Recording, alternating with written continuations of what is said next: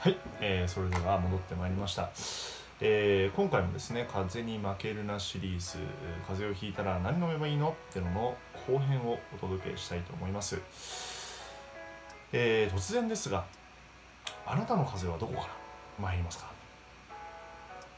喉からっていう人もいるかもしれません。鼻からっていう人もいま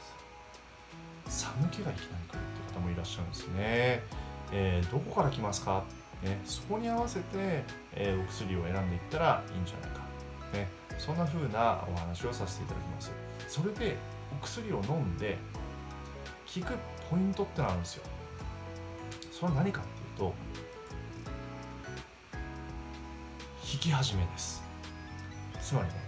早い時期だったら薬は効くんですよ。えー今僕は漢方薬のことを想定してあげてます、まあ、西洋の薬はみんな対症療法ですから、まあ、いつ飲んだってまあそれには効きますよ。で東洋医学の漢方がね風邪に効くの効かないのってよく聞かれるんですけどもいやそれはステージによりますという答えするんですね。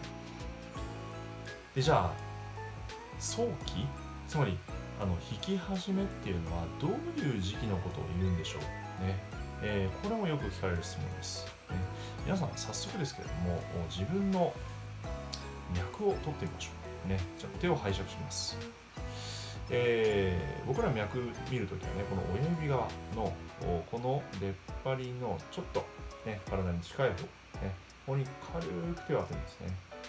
今皆さんの当ててる強さはおそらく強すぎます。どのぐらいの強さかっていうと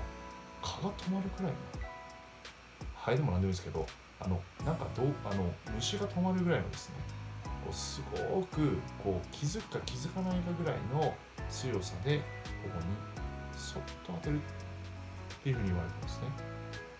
でこのそっと当てた時に皆さん脈分かります？分かんないっていう人はこれ風邪ひいてないです。風邪の引き始めの時っていうのはこのそっと当てていても内側から脈がズンズンズンズン。まあどちらかというとねここにねこうクッてこう上がってくるような感じ、ね、ポンポンポンってこうあの押してくる感じがするんですね。でこれを漢方では浮脈と言います。浮いてる脈って言うんですね。浮く。だから脈がこうクックックッとね浮いてくるような、まあ、そんな風なあ状態。これが風邪の引き始めの状態っていう風に、えー言われています。まあ他にももちろんいろいろあるんですよ東洋医学的には。でもこれが一番やっぱり分かりやすいんじゃないかなと個人的には思っているのでこれをご紹介します。で東洋医学はですね風邪の初期状態を、えーこの表体の表に、えーこの蛇が取り付いた状態というふうに表現します、ね、表側体の表面ですねそういうところにこう蛇がくっついてきている。でこれが内側に入ってくると「里」裏っていうふうに表現するんですけどこの裏に入っちゃったもんは、まあ、ちょっとややこしいよと。で表にこうくっついてるだけだったらこう汗とかねそういうものでこうさーっとこれを追い出すことができるんじゃないか。まあそんな風にね考えるわけでございます、ね。まあ、西洋医学的に言うとお例えばこう我々の粘膜とかってね体の表面なわけですけどもそういうところにはいわゆる自然免疫系っていうのがね働いてるんですね。でこう粘膜のところにはこうあのばい菌を食べる細胞とかもいるわけですよ。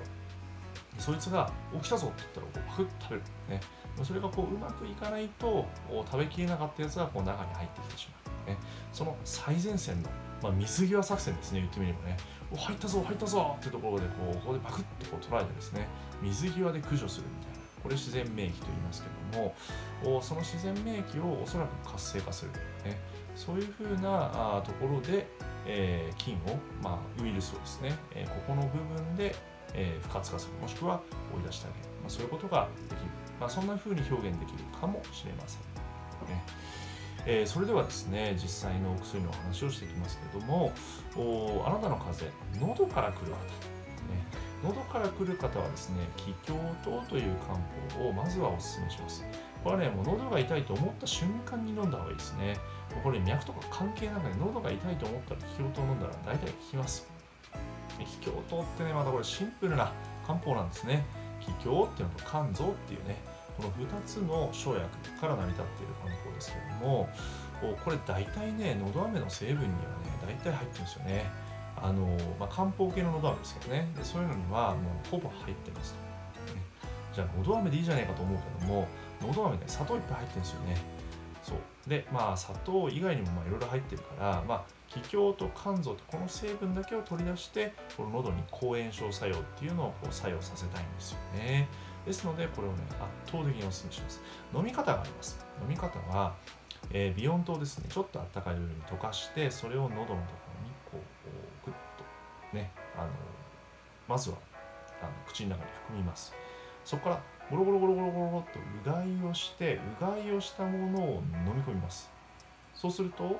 喉にもそのままあの塗られてきますし、えー、飲み込んで吸収されたものが体の中からも効きますのでそういう意味で二重に効いてくれるわけですね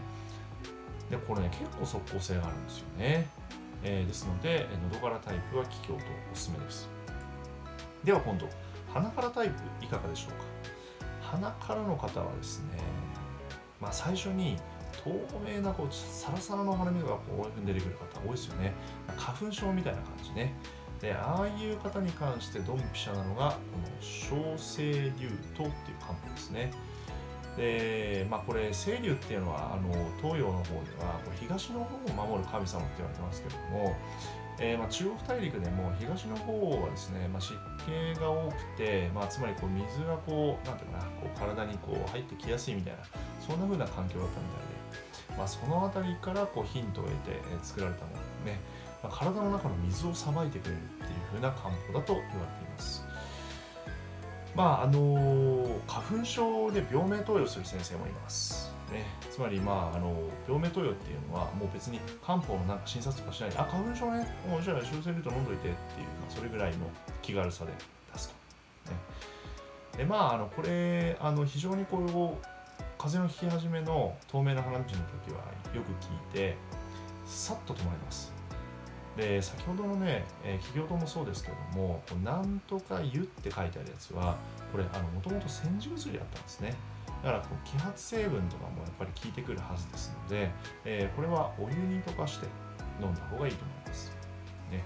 でお湯に溶かして飲んだ時にこの小生流とはね飲んだそばからこの辺がねあのツーッとしてあの鼻水が抜けていくようなあの感覚が出ると思います。で結構即効性がですね。数分で効きます。でおそらくね交感神経を刺激してるんだと思います。魔王っていう成分が、ね、入ってますけれどもお魔王っていう成分は交感神経をカチッと刺激する薬ですので、えー、それで鼻の粘膜ですねの交感神経が刺激されると、えー、おそらくこう漏れが止まってくるんじゃないかえー、そんな風な効力も想定されています。今度寒気からの方どうでしょうか、ね、寒気からタイプの方はまずは軽視糖という漢方をお勧めしています。あれ？花粉糖じゃないの？って思われる方いらっしゃいますよね。であの僕もねあの師匠にあの漢方の師匠に習った時にいや質問したんですよ。いやなんで花粉糖じゃないですか。ね。実はねこの軽視糖の方がベーシックな漢方なんですよね。でいろいろね汎用性が高い。で軽視っていうのは何かっていうとシナモンですね、え、シナモンとこうなんか胃を守る薬っていうのをこう配合したようなそんな漢方で。でこれはねあらゆる人にね使えます。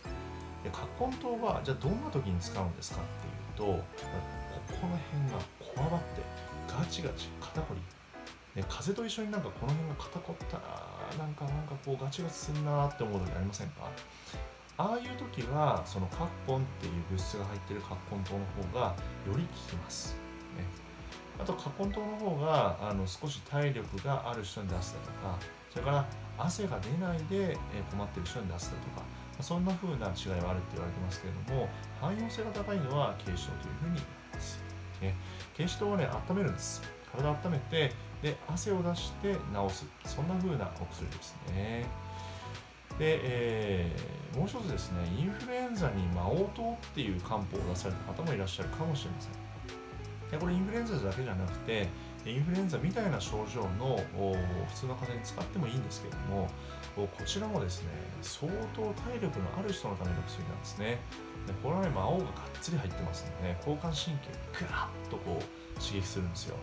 そうすると、まあ、体力がね、もともとある人はシャーって感じでこうね、あのその薬をこう耐えることができるんですけども、えー、虚弱な方に関してはあのなんかクーッとこう来ると体力を逆に消耗してしまう印象があります、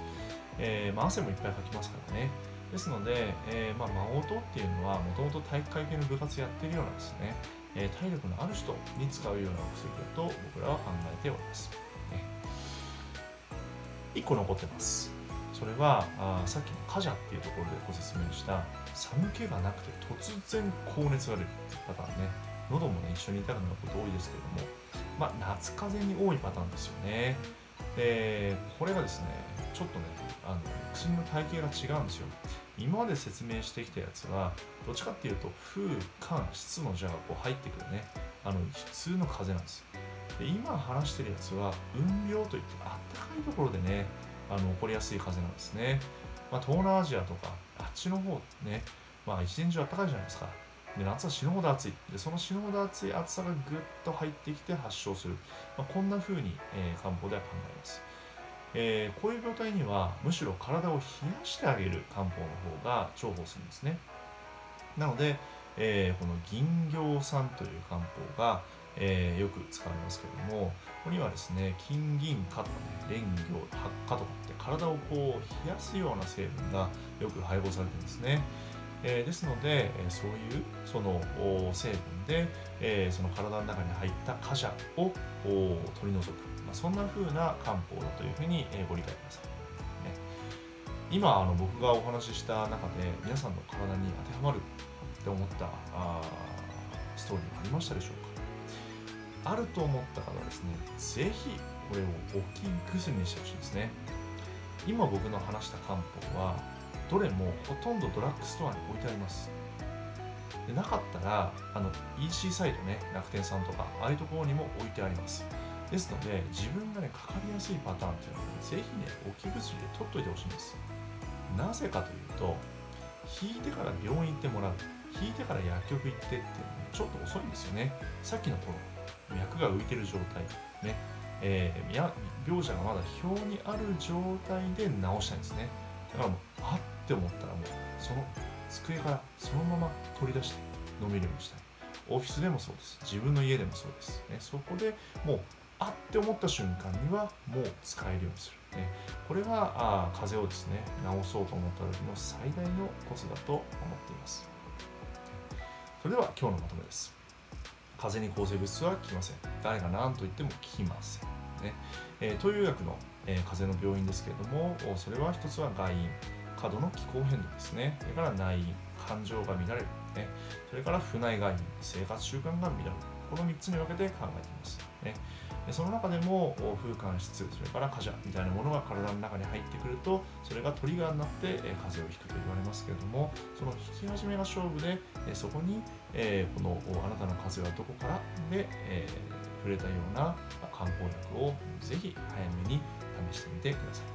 えもちろんですね漢方薬には副作用もあります。ね、例えば魔王っていう、えー、成分が入ってる、えー、漢方薬はですね、えー、血圧を上げたりしますので、え高血圧の人はもしくは心不全の人は注意みたいなことがねありますので、えこういうお薬を使う時にはぜひ、まあ、あなたの主治医の先生にも少し相談してから使うようになさってください。えー、それでは長くなりました。僕も飲みたくて仕方なくなってまいりましたので、えー、皆さんもですね、良い夜をお過ごしください。それでは